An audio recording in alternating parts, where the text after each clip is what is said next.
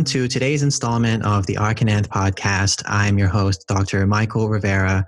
The Arch and Anth podcast is a podcast all about people, politics, institutions, and systems, and societies around the world. And this week we are continuing to focus on the topics of justice, freedom, and equity as advocated for by Black activists and thinkers.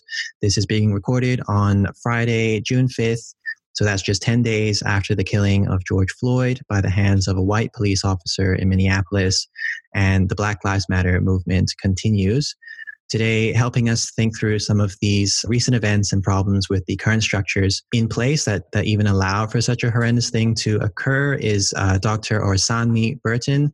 It's great to be learning from Dr. Burton's insights here. So, uh, Ori, are you there? I am. Hi, Ori. Uh, I'm, I'm really glad to be featuring you and your work on the show today. Uh, obviously, is really important and, very critical for um, just thinking about like social justice and reconciliation.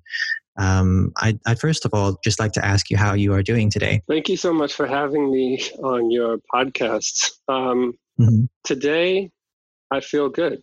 Um, I'm fortunate enough to be healthy. My family members are healthy.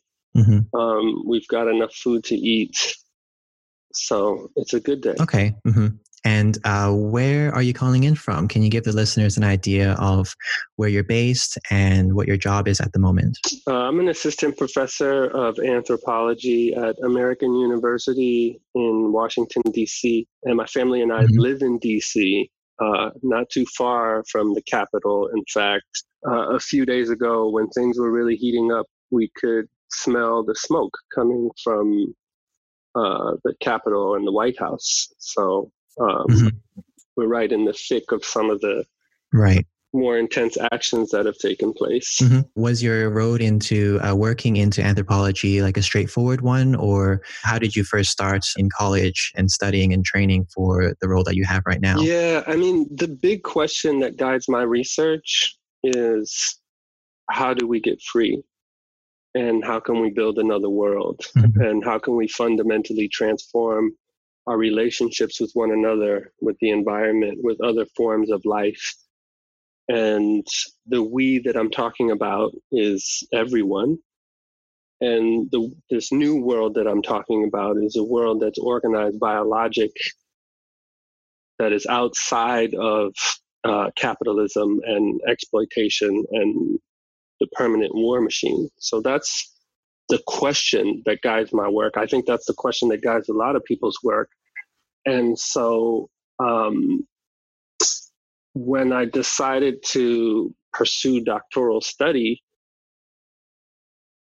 my primary question was well, where can I have the sort of um, theoretical and methodological freedom to ask the kinds of questions I want to ask um, through that discipline. And I, I, decided that anthropology was a space that allowed me to mm-hmm. do that. When you when you were at uh, that department, it was in um, University of North Carolina at Chapel Hill, right? Yes. Yeah. Uh, so when you were doing that PhD, were you feeling supported? Were these ideas being supported by others, and were you able to bounce ideas around conceiving of you know a new way of, of societal like organization together with with others yeah absolutely i mean unc um, has a um, really deep background in um, what they call activist research and mm-hmm. Um, my professors there, particularly Dorothy Holland, who passed away, uh, I believe it was last year, was tremendously supportive, as well as my uh, advisor and my other um, faculty members, even though the project that was very much in its early stages in development was sort of far afield of what other folks were uh, comfortable with and interested in. They all uh, were extremely supportive and um, were really open to like learning with me, both sharing um, the sort of traditional anthropological canon with me, but also open to what I was trying to do, which is to really um, bring forth a different theoretical canon, a canon that comes from the praxis of uh, black radical activists mm-hmm. on the ground and to take that seriously as theory and to think about theory as that which is generated mm-hmm. from the struggle of everyday people to transform their material conditions and not as that which comes yeah. mm-hmm. down from the ivory tower um, and they were really receptive to that so i'm grateful that i had that opportunity mm-hmm. and so like uh, anthropology um, as as it exists like do you do you see the field generally like as a as a tool as a space like how do you conceptualize anthropology? That's a good question. I mean, one of the things that I always say, half jokingly, that I enjoy about anthropology is that it's always been, at least since I've been a part of it, it's always been a discipline that's been in crisis. Mm-hmm. Um, and I find that really productive because it's a self-critical discipline it's a discipline that's open to sort of these constant transformations. Yeah. Um, and so for me, it gives me the space to kind of really experiment with different kinds of methodologies and think about, well, how can we stretch what we mean by ethnography? How can we mm-hmm. stretch mm-hmm. the definition of theorization? Um, and so I, I, I, that's sort of what I always come back to, and that's what I find most useful. Mm-hmm. Yeah, uh, and have you know the the experience that you had with your PhD, and I, I was wondering like what what were the main takeaways from the research that you did back then? It's interesting, you know. Um, I entered into academia so that I could develop certain skills, hone my ability to analyze situations, collect data, mm-hmm. um, make arguments, in the hopes that that could help in these other endeavors that, that could help people who are engaged in political struggle. Mm-hmm. And so I went through my core coursework and then I started my field work. I started my field work at an organization called the Prison Moratorium Project and um, developed a close relationship with the founder of that organization, who was a elder in the Black Radical Prison Movement in New York. His name was Eddie Ellis he passed away in 2014. Mm-hmm. And when I started interviewing Eddie, I felt like that was the beginning of my actual education. Right. So I've been deeply politicized and um, educated through the process of my fieldwork, and that's an ongoing process. Mm-hmm.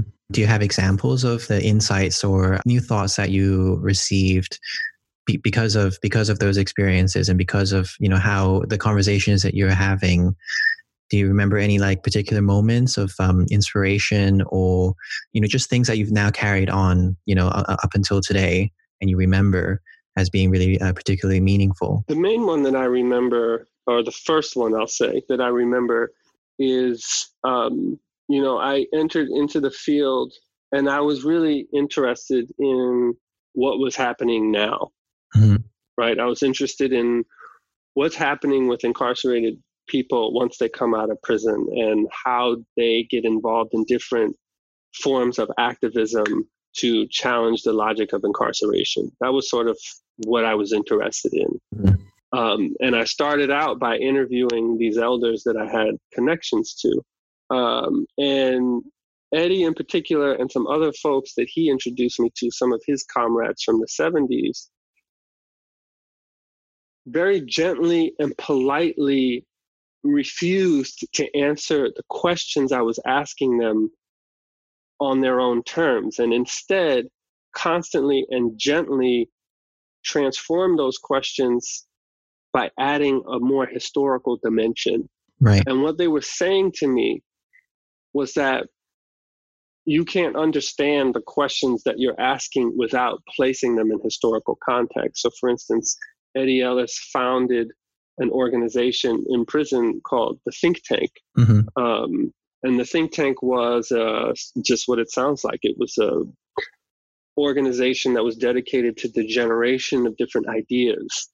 And um, he constantly pointed back to the history of the think tank, and he connected the think tank to the history of the Attica Rebellion And he connected the Attica rebellion to this much longer trajectory of struggle that I think about through the lens of uh, what Cedric Robinson calls the Black radical tradition, right? Which is this unbroken um, tradition of uh, revolutionary struggle, intellectual mm-hmm. production, and it's about the creation of an alternative way of life. It's not a tradition that is primarily oriented towards resistance against different forms of oppression. It's actually more of a proactive tradition that's about the creation of a new social vision of how the world can be.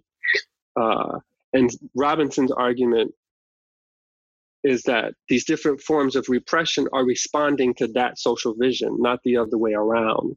And so I had already read that book when I interviewed Eddie, but what Eddie was saying connected to Robinson's theorization, and it helped me to really um, have a deeper grasp and a deeper respect for the importance of history in my own work. And so that has continued to inform my methodology. It's continued to inform the way I mm-hmm. ask questions mm-hmm. and the way I look at the world. Mm-hmm.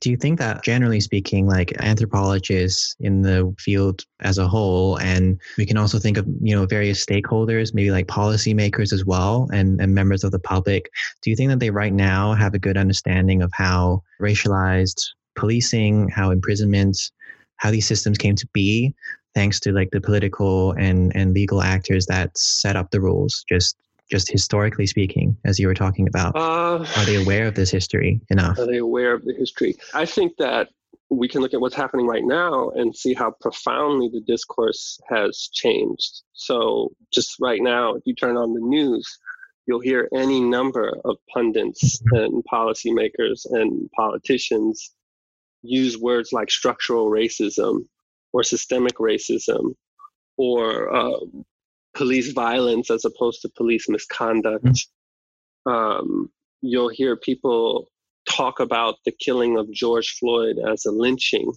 right? So these are uh, terms that weren't typically described, weren't typically used to describe this, these kinds of events in the popular media. And so I'm arguing that the sort of this uprising has forced yeah. people to contend with the validity of a, a discourse of unbroken um, white supremacy and racist state repression that activists have been talking about. Activists and regular community people have been talking about for a long time. Mm-hmm. Um, I think that it's the role of academics, and I see myself in this class to help to amplify these different kinds of analysis and also to complicate them because I think there's a tendency to oversimplify a mm-hmm. history and to draw straight lines from slavery to the present in ways that actually obscure other dynamics, especially the class dynamics of um, what's going mm-hmm. on. Yeah. Um, that reminds me of uh, uh, this this morning. Um, I was reading one of your articles. Actually, uh, I was reading the one that you did some years ago uh, called "To Protect and Serve Whiteness," and it reminds me, uh, just being a podcaster, of course, like it, it matters to me about how things are framed, and so every choice you know I make with the questions that I ask and the, the the thoughts that I state on this show, you know, all of them have like political meaning, you know, right down to um, you know the topics that I, that we cover. And i feel um, it is is also sort of filtered into the way that like i ask questions especially in the last year where you know i see a lot of like political upheavals and a lot of you know social discontent uh, in many different contexts around the world in the united states. And i find that really interesting because it's not just that what is being resisted against is not just like the the sort of structures or the sort of um, the systems that uh, are derived from like uh, capitalism, from uh, slavery, from imperialism, but also it's it's also that I think people's uh, beliefs and people's like cultural mm-hmm. like all the all the fluffy stuff you know like all the all your values and your your mm-hmm. ontologies is really being challenged and mm-hmm. and so anthropology as you said is a field that's always in crisis always self-reflexive you know when these things happen in such a way that is so um, pervasive all around the world all at the same time it really is forcing everything to be confronted with and we as anthropologists or just you know academics in general are the ones who have to contend with it from everyone mm-hmm. from social sciences having to think about racism and anti-blackness and all the way to you know even medical doctors have to think about how uh, covid-19 is you know disproportionately killing brown and, and black folks. So i think it's it's all really just fascinating as you said that the language is changing but the language being powerful it's the, the it's the thought that's also changing too. Absolutely. Do, do you have any uh, thoughts to add to that or anything? I mean, the thing when you talked about it's not just like structures; it's people's culture mm-hmm. as well. It's their their worldview, right? Their um, their values. You know, I hate watching videos of people dying and being brutalized, but it's almost like you know, I get exposed to them before I even realize that that's what's happening. Right. So this morning I got exposed to a video of this elderly white man being pushed to the ground by riot gear clad cops in Buffalo and he hits the back of his head and starts bleeding from his ear. Mm-hmm. It's a brutal video. And the cops tried to lie about it until this video came out. Um, and it's yet another example of how police violence affects everyone, right? This isn't just about anti Black violence, but we can talk more about that in a moment. Mm-hmm. But the thing that is really interesting to me about that video is that one of the cops, not the one that pushed him, as soon as the guy falls down, he reaches down to try to, presumably, to try to help him, like a basic human response of what you would do when you see someone that's hurting. And the cop next to him grabs his arm and picks him up so that he disallows him from having that basic human impulse to help this other person. And they just continue to march on while this man bleeds out right. in the street. And that was just a really profound instance of the culture of policing um, mm-hmm. that totally disregards human life. Mm-hmm. And I think uh, it also is is that you know that kind of you know just clear lack of humanity is is also it, it it's directed at everybody else and it, it, uh, outside of the police force and right. you know I think some people might think oh that that won't happen to me because I don't look like you know who they I don't look like that person that they are now attacking on uh, the TV that we're watching but it can happen to you you know and and you can be next and it doesn't really matter no it doesn't matter and you know it it's de it, it's dehumanizing the victims as well as the victimizers right mm-hmm. in that moment whoever that person was who was inhabiting the position of police officer was dehumanized in that moment mm-hmm. because he allowed himself to not engage in this basic act of humanity, right? He allowed his position as officer to supersede a deeper impulse that is visible in the way that he reflexively tried to help this person. Mm-hmm. He allowed that to be overcome, right, by the this subject position of the riot clad officer, riot gear clad officer. Mm-hmm. Um, and I think people are seeing that everywhere this is what's so interesting about this moment. It's like all of these different layers of obfuscation are being peeled away, and people are seeing the violence at the core of policing. Policing is essentially violence work, right? What policing is, is it's a way to maintain social order in a fundamentally unequal structure. How do you maintain order in a fundamentally unequal structure mm-hmm. is through violence in this case. Also consent. But the consensual dimensions of policing are narrowing in this moment. And what we're just seeing is outright and open violence against anyone, regardless of race, who mm-hmm. tries to challenge police. Mm-hmm. Um, uh, uh, in that article uh, that I was reading to protect and serve whiteness, uh, you know, I another takeaway that I took from that uh, is that you know a lot of media outlets and you know your regular person just uh, you know leaving their comments online is also that they're probably a lot of people are probably utilizing language that is um, colorblind mm-hmm. and does not necessarily like mention a racial component um, if they just just describe it as oh that is that is um, you know militarized policing or that is uh, yeah just uh, mass incarceration, uh, things like that.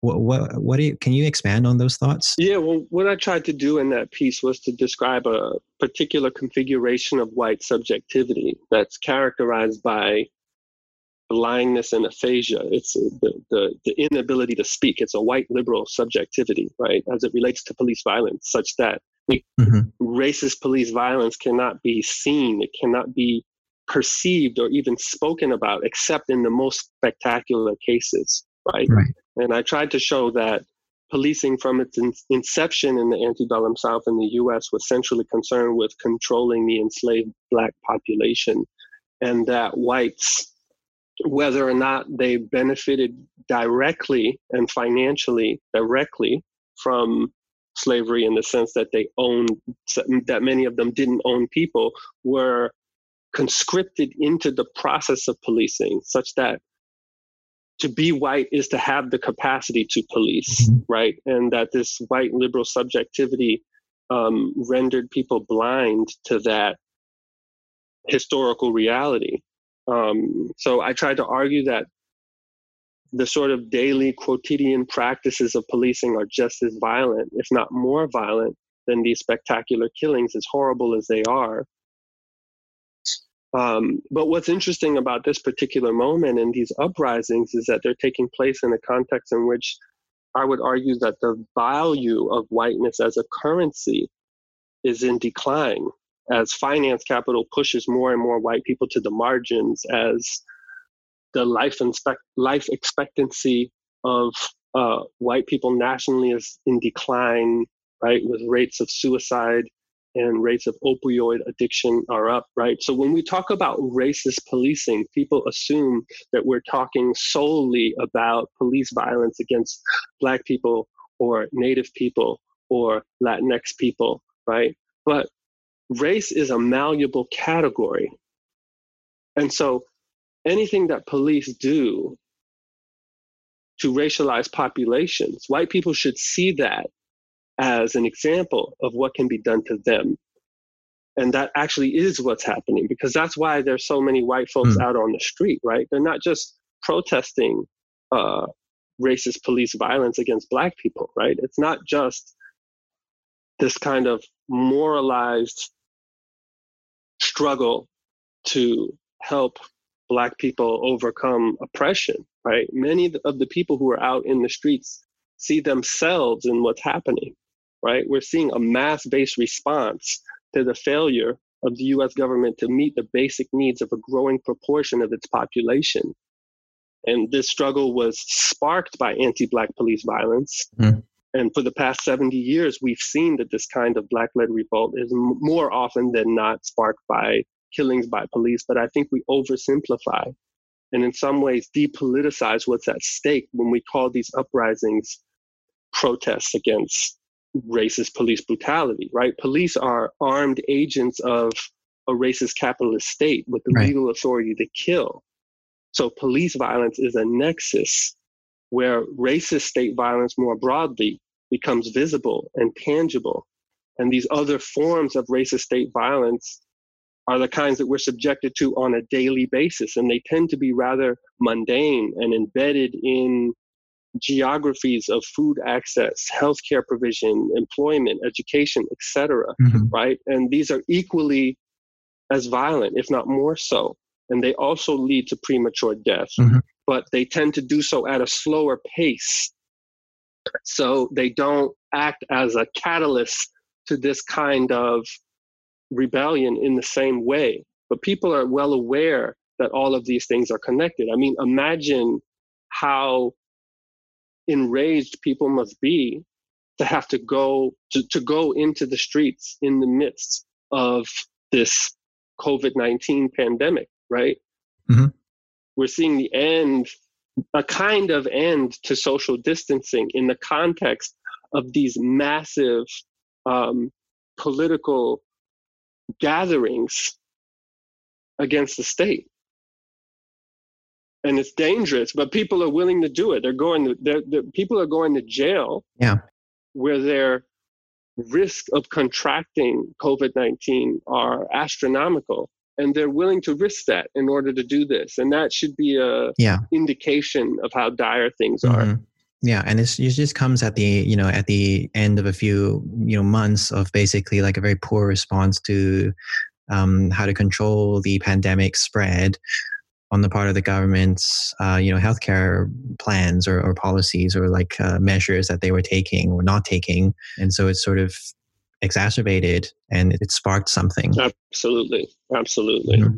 And historically, black uprisings have been catalytic of other movements in the United States and around the world. There's something mm-hmm. I think particular about the way and the point at which specifically Black rebellion unfolds and how that is catalytic for other kinds of movements. We see that again and again throughout US mm-hmm. history.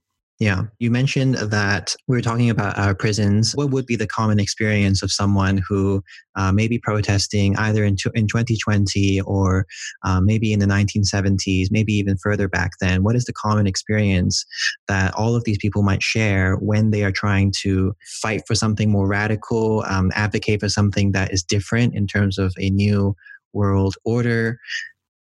What happens after that and and and like how come that is not a serious problem or it doesn't really force those in charge to think about hey the fact that people are, are, are being imprisoned they care that much they're putting everything at risk why is it that um, the prison system right. exists right. at all yeah i mean the modern prison grew up with the united states of america right um, and throughout that history, prisons have been used for a lot of different things, and their social function has changed over time. Mm-hmm. So, I mean, I think that would be the first thing I would say is that the prison is a unstable social form, and it has multiple uses, and um, those different uses shift according to external conditions that are external to the prison, right? Economic conditions, political conditions, um, environmental conditions, right? Right. Um, since the 1970s, some of the dominant sort of uses for the prison at the structural level um, has been to contain surplus population, to contain as a as a reservoir or some prison administrators call it a trash heap for the proportion of the population for whom there is no useful or meaningful or required labor.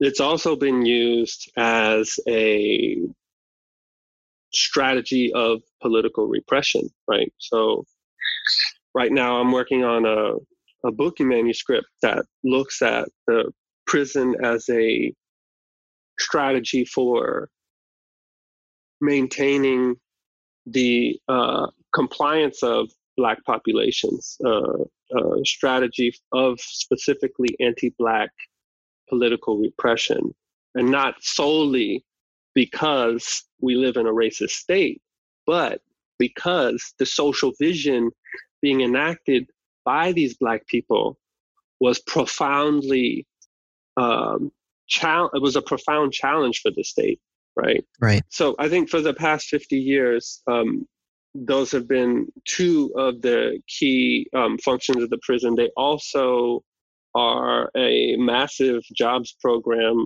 for people who live in the rural parts of the state, deindustrialized parts of the state, mm-hmm. uh, deindustrialized parts of various states, right? So, um, and they've the rise of the prison has been contemporaneous with neoliberalization.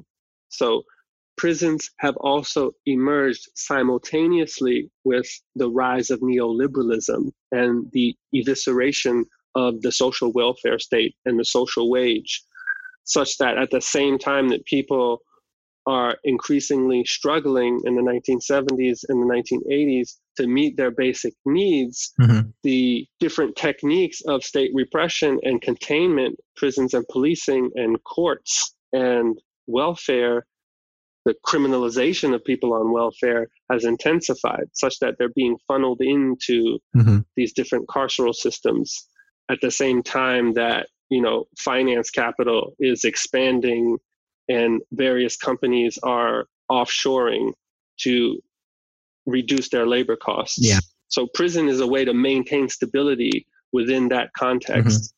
Mm-hmm. Uh, what What do you mean by that? Like in what way? Well, if those people weren't in prison, they'd be rioting. Mm-hmm. I mean, if people can't meet their basic needs, I mean that's what's happening right now. Yeah. If people can't meet their basic needs, and um, they see no possibility for meeting their basic needs, mm-hmm. they're going to struggle. They're going to engage in organized struggle. And that's what was happening in the 60s. And so the prison was a response in many ways. The expansion of the prison, what many people call mass incarceration, um, was in many ways a response to um, the radical organizing that was happening in various different ways all over mm-hmm. the country. Do you think that uh, currently in like U.S. government there is you know anybody who is even remotely close to kind of bringing in these you know radical theories into the ways that they think about how to administrate the state? Oh yeah, they already know this. Mm-hmm. I mean, lots of people already know this. I mean, this is so you know, there's various different ways that folks could have responded to this crisis. And um, I think a lot with, you know, Ruth Wilson Gilmore in her book Golden Gulag, who talks about um, the expansion of prisons in deindustrializing California, mm-hmm. beginning in the 70s, but especially in the 80s. Um, and she talks about how, you know, the state has all of this capacity and there's various things that could be done with the state right? There's you know and, and we're seeing that now right? Clearly there's enough the state has capacity to produce hardware and masks. We see that because all of these cops have on all this really expensive riot gear. They have drones right? At the same time that we can't get access to enough masks or enough tests right? So the state has the capacity to do that but they're not using the capacity for that. They're using that capacity for repression. So um, Ruthie writes a lot about state capacity and how in the 1970s, any number of different things could have happened in response to um, this crisis of capitalism produced in the context of um, the falling rate of profit and all of these other things that were happening at that time. Mm-hmm. But they chose to invest in prisons. Okay. Um, and I don't have a great answer for why they chose that, you know. Mm-hmm. Um, but at this moment, you know, they know about that history. You know, the FBI knows about that history. I know this because I study the FBI and I study their role in the prison system. They're well, well aware of this. Yeah. There's any number of responses they could have had to this kind of revolutionary activity. And what they decided to do was to um, further militarize the prison system, mm-hmm. to further militarize the prison system. So they're aware of this. Um, but a lot of it happens in secret. You know, uh, a lot of the challenges that, you know, incarcerated people are a, a generally dishonored and generally discredited population. Mm-hmm. Most people in prison are poor and they're people of color or they're undocumented and so these are different this is these are different forms of i would call different forms of sort of racism mm-hmm. that prevent people outside the walls from seeing people in prison as fully human or for from believing that they're worthy of different forms of redress but when, when people think that way they don't understand right. that prisons mm-hmm. are a weapon against people outside the prison walls for the reasons that I just described, because they are a way to maintain uh, a social order that devalues all life, mm-hmm. all life, right? Especially the lives of black folks and native folks and trans folks and other people of color and poor people, but really everyone.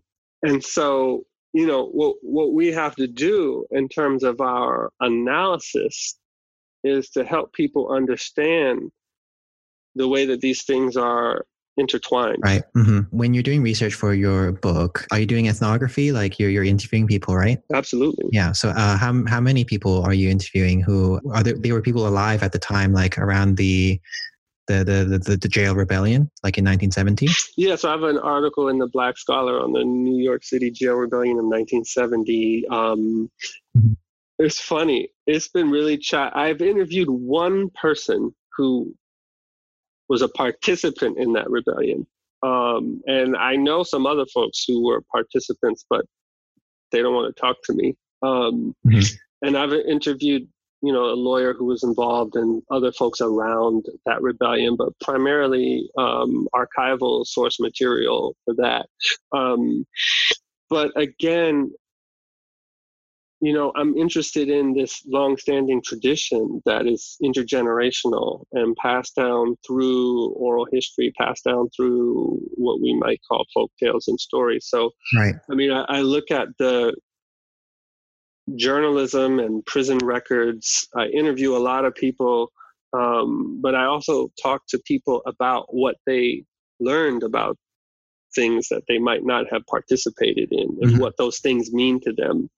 Um, some of the other material in the book is more deeply um, informed by first by first person interviews by people who participated in but it just so happens with the jail rebellion it's been really difficult um, for me to find people mm-hmm. who participated in it and who want to talk about yeah. it but overall like i guess you are trying to strike a balance right and you, you are trying to get to at that effective oral history and uh, emotive experiences of people. Yeah absolutely. I mean i'm still thinking about this and writing about it but i think about my source material as coming from two places. Uh, one is the black radical archive and this requires us really to think about archives in a dynamic way, especially when we're thinking about people who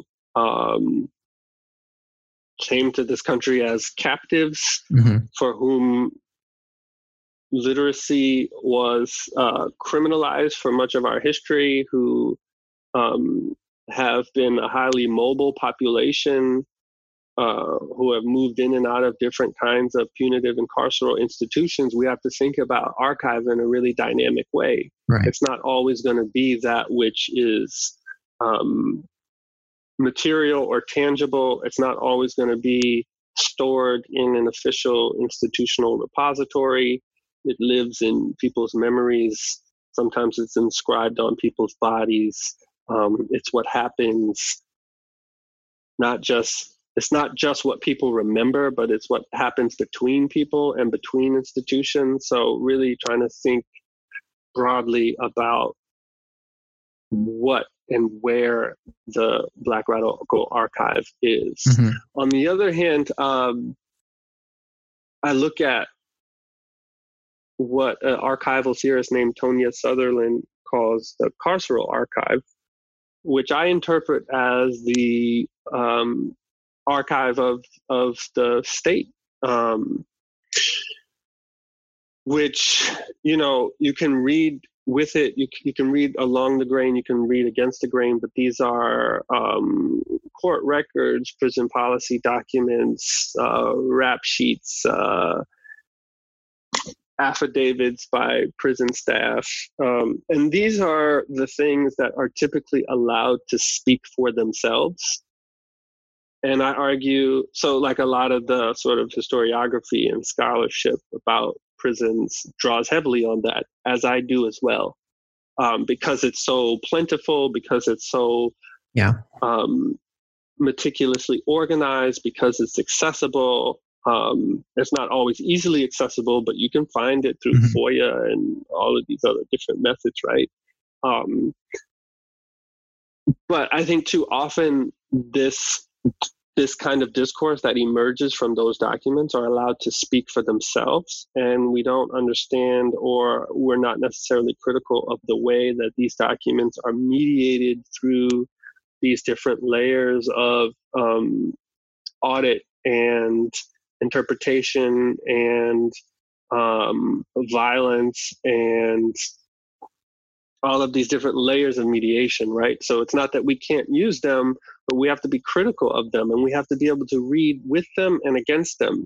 And so my method is to read that carceral archive, but to always put it in dialogue with this Black radical archive and to not be afraid of the tension and the sort of epistemic ruptures that emerge from attempting to draw on these two sources of knowledge that those ruptures and that that tension actually is indicative of this historical confrontation that i'm talking about between yeah um, what i would call a carceral warfare state right uh, and mm-hmm. and this alternative social vision for a new world so yeah, that's what I would say about methods and about uh, mm-hmm. sources. Mm-hmm. But to the extent possible, you know, I try to I try to interview as many people as possible. I write letters to people, um, but it's difficult. These are people who I argue are veterans of an undeclared war, right? And many of them have not survived. Um, and those who are who have survived are dealing with all kinds of trauma. Yeah. Some of them are still fearful about what rehashing some of this stuff could mean for you know their relationships and for their for their safety uh, safety yeah so there's a lot of stuff i don't talk about mm-hmm. you know there's a lot of stuff i don't talk about and won't talk about for those yeah. reasons mm-hmm. but it, uh, it is really um yeah, just interesting to hear about your approach, crit- critiquing it on a meta level and uh, comparing those two different sources of information, actually to bring out some interesting questions and new understandings. When you imagine like the sort of new system of society that could be, what do you mean by that? Like, what what do you see in this vision in the future? Yeah, this is a good question. The answer is that I don't know, and I'm trying to be really honest about that. I really don't know because. Mm-hmm um, for a couple of reasons.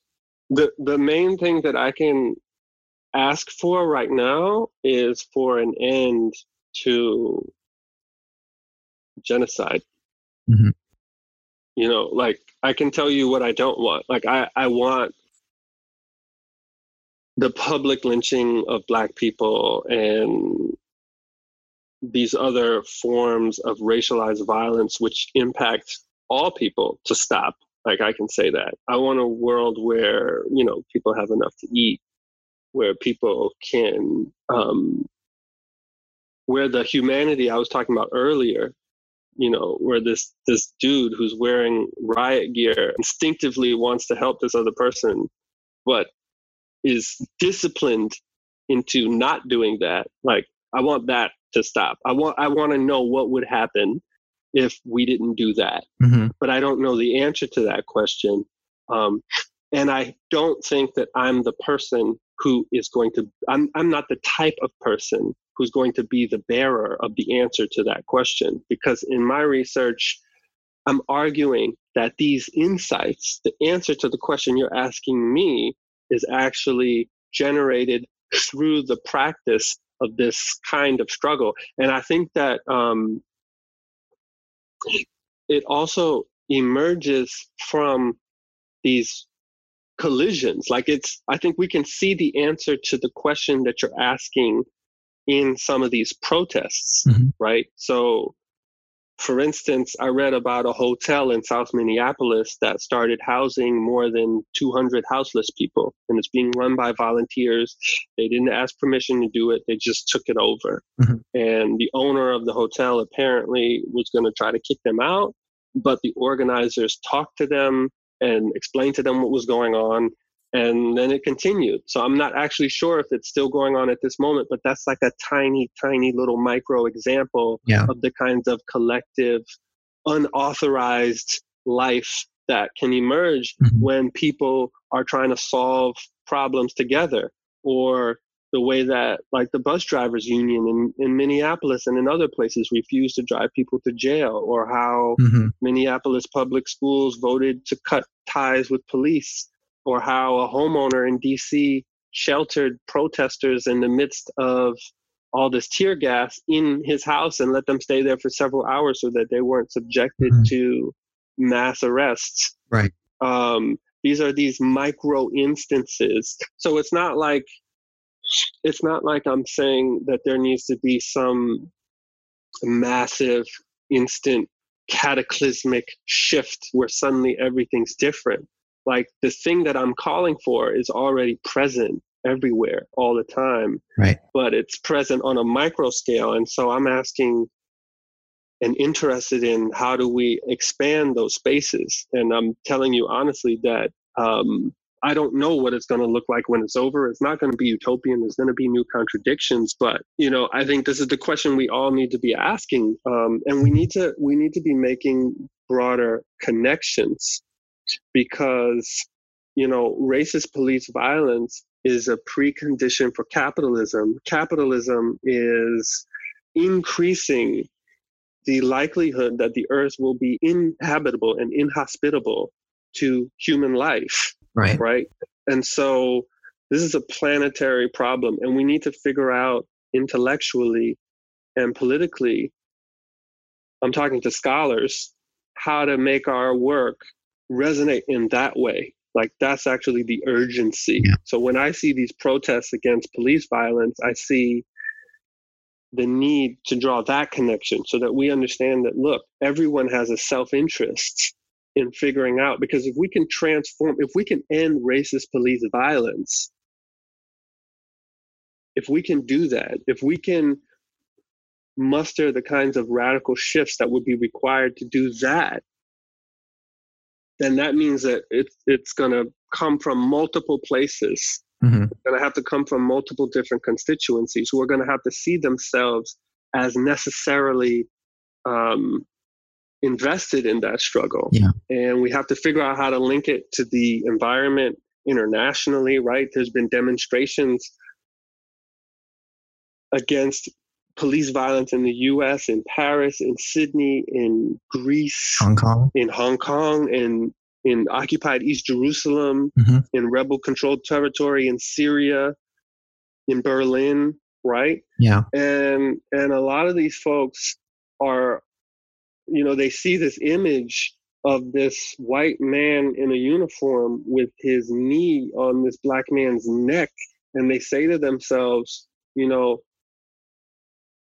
this looks like the way US imperialism has its knee on our neck, or this looks like the way that police treat us where we are, or, you know, it's not just, mm-hmm.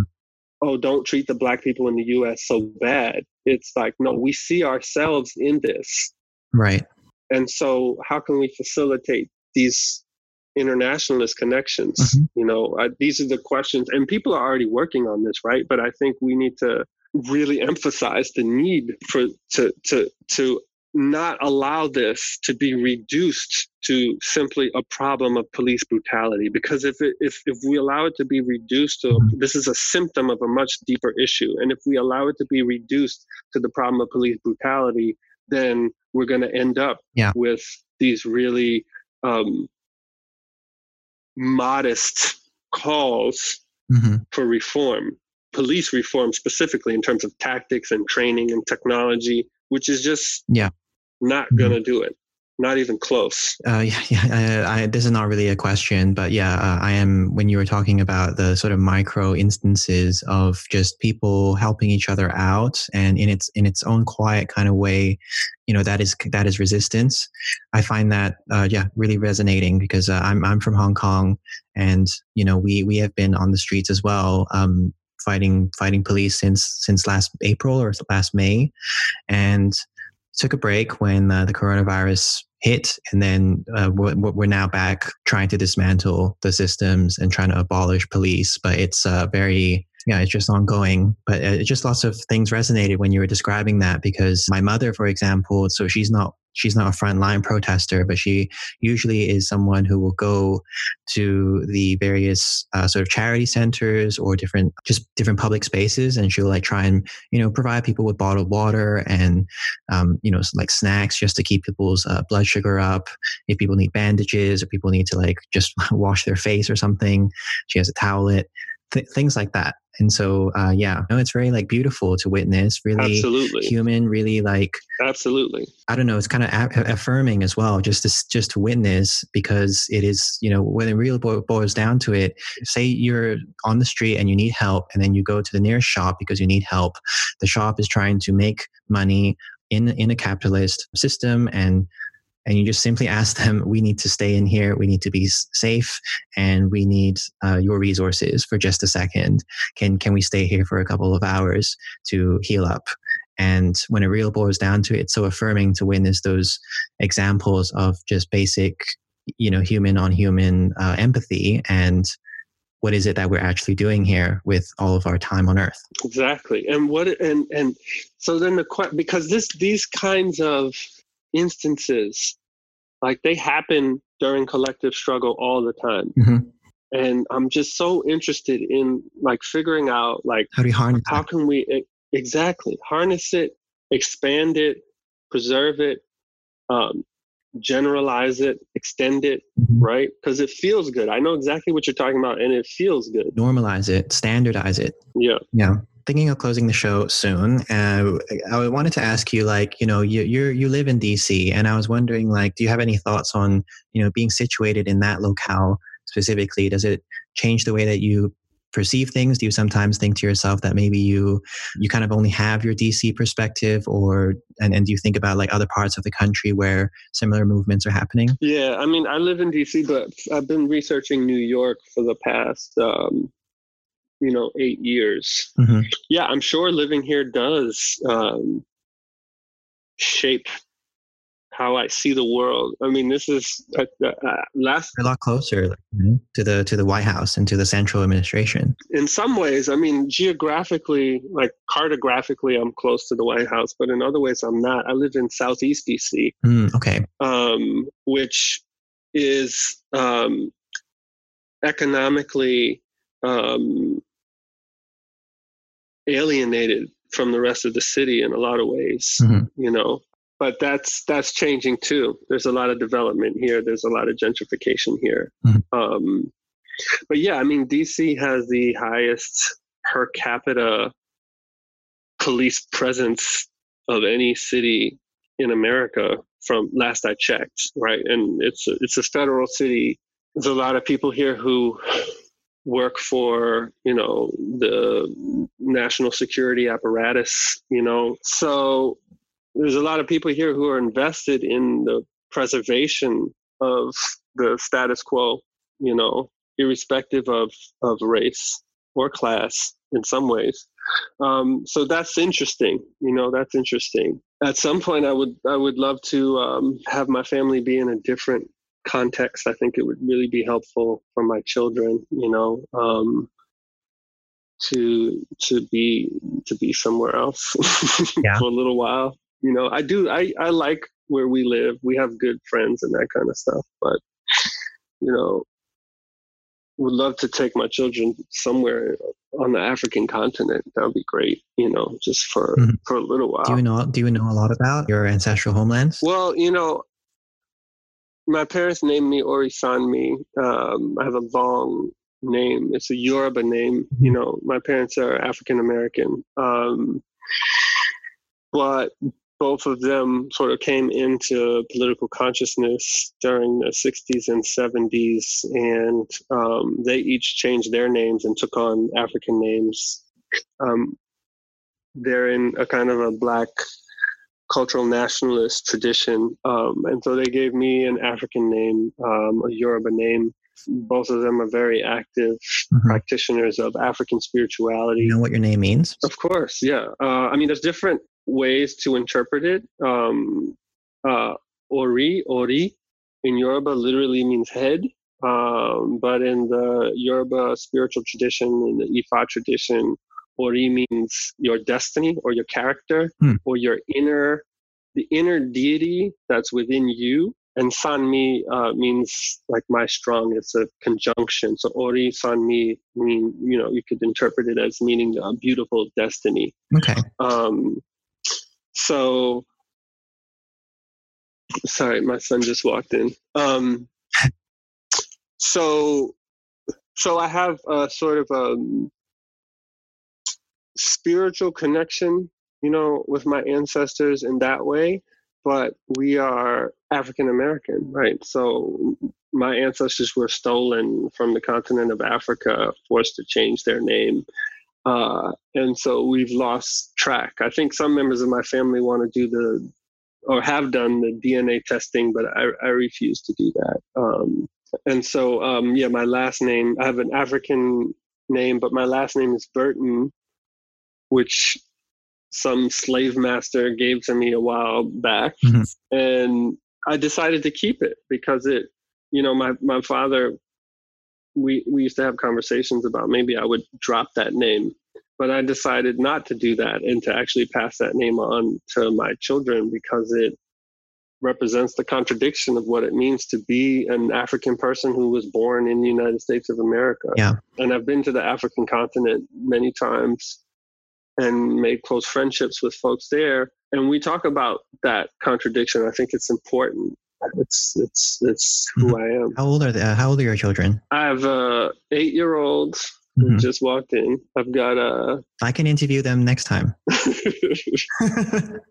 he could tell I was doing something important, so he closed the door. I have a two year old, mm-hmm. and then I have two month old. Oh, wow, beautiful. Mm-hmm. So we're quite busy with the social distancing and me trying to, to write and trying to be a scholar, but also uh, my son's teacher and right camp director summer camp director all of that it's yeah. been it's been really stressful but like i said at the beginning of the interview you know we're all healthy and so i can't complain at all. Yeah.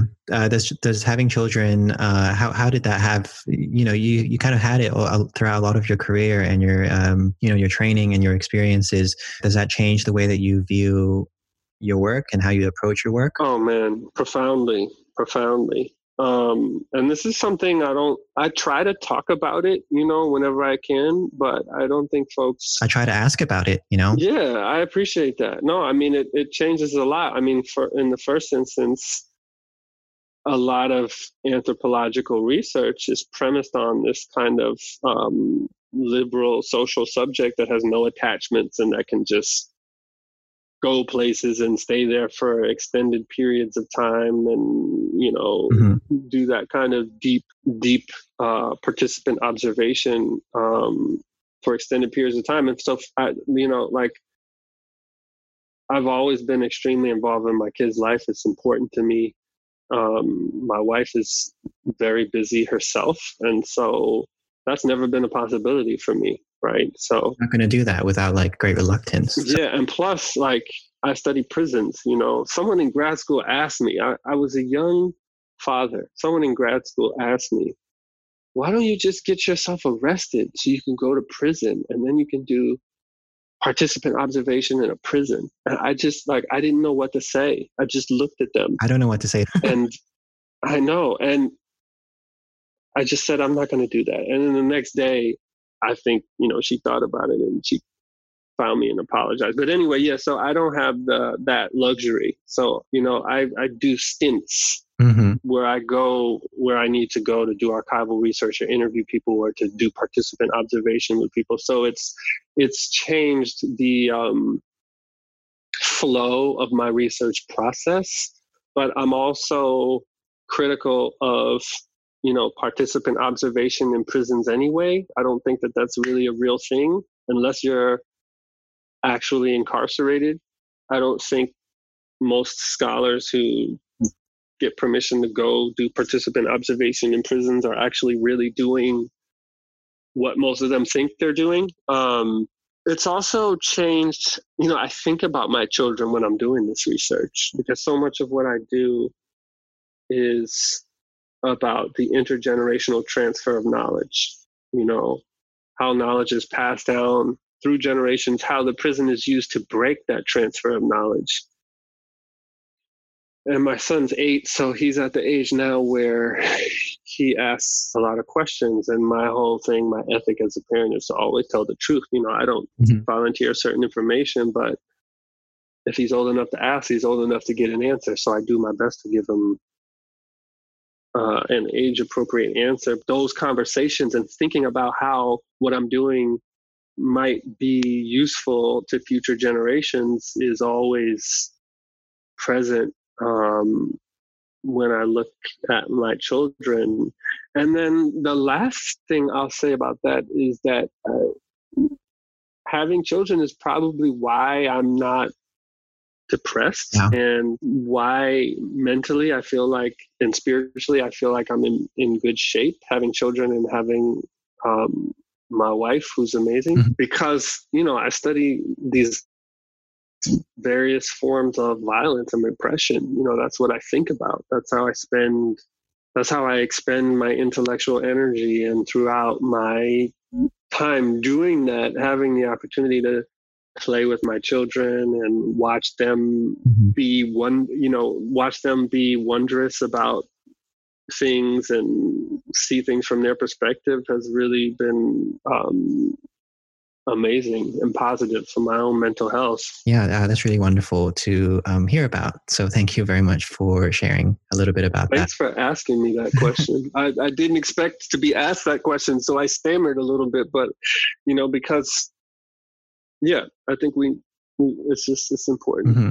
Um, if people want to ask you any questions after this interview, or they want to maybe read or follow some of your work, where can they find you online? Uh, I'm on Twitter, but I don't tweet. My Twitter name is Orisanmi. Um, you can connect with me there. I do tweet sometimes, but I'm not a very prolific tweeter. Um, yeah, you don't need to be. Uh, trust me. no, I uh, no, I, I, I agree. Don't do that. I agree. I don't I don't have the capacity to, to do that, but there are people who are great at it, and I I am thankful for what they do on Twitter because it's very useful. Mm-hmm. Um, but you can connect with me there and um, send me a message, and sometimes I do tweet, and you can also email me. Um, my website is if you Google my name, my Twitter and my AU website will come up, and my email is there. Okay. Mm-hmm. Excellent. Uh, can you come up with a hashtag for this episode so that listeners can uh, use it to indicate that they've heard all the way to this point? Oh yeah. Okay. Well, yeah. Actually, it's um, Breonna Taylor's birthday today. Mm-hmm. So it's her 27th birthday. She was killed by police in Louisville a couple months ago. So mm-hmm. justice for Breonna Taylor. Yeah. Okay. Justice for Breonna Taylor. Yeah, that's a really important one. And uh, I think that people should go also read up about uh, just her life. And I actually, I said I don't tweet, and I usually don't, but I did tweet about her 27th birthday being today and linked to some resources where you can um, donate to a fund that supports her mm-hmm. family and also some other actions that are happening related to organizing around police violence in Louisville where that took place. Okay. Mm-hmm. Okay, yeah. Uh, so, uh, listeners, if you want to uh, look at that, then please go on uh, Facebook, Reddit, Twitter, and Instagram at Arch and Anth Pod, and we'll, we'll, direct attention to that tweet of yours and, and, more information about that. Thank you so much. Do you have any uh, closing messages for our listeners? Anything you wanted listeners to maybe direct themselves to if they want to you know show support or learn some more donate to something donate to programs? Uh yeah bail somebody out of prison you know bail somebody out of jail. If if you if you got the resources participate in some kind of mutual aid engage in some kind of uh, ongoing already existing um, political organization that's led by people who are affected by these problems and see what you can learn from them and how you can support them. Mm-hmm. Yeah, there's hundreds and hundreds of resources online um, that people can direct themselves to if you just Google them. Um, I was listening earlier to a uh, another great podcast. Um, it's called "How to Survive the End of the World," mm. and it's co-hosted by uh, organizer and an artist uh, Autumn Brown, together with uh, another writer Adrienne Maree Brown. Mm-hmm. And the one I was listening to this morning was "The Practices We Need." hashtag me too and transformative justice and on that one Uh, they have a special guest, Mariame Kaba, who talks a lot about dismantling the prison industrial complex. And it's just really good and really informative. So uh, Google the practices we need, hashtag Me Too and transformative justice um, on the podcast, How to Survive the End of the World. Uh, I was also just doing some more research uh, yesterday, and I, I want to highlight uh, something that uh, Mariame Kaba started, which is uh, a project called Project Nia. Absolutely. Yeah. If people are looking for more resources to learn, that's a great place that you can do that through and, and donate money to if you can. So Project Nia, N-I-A, works to try and end the incarceration of young adults and, and minors.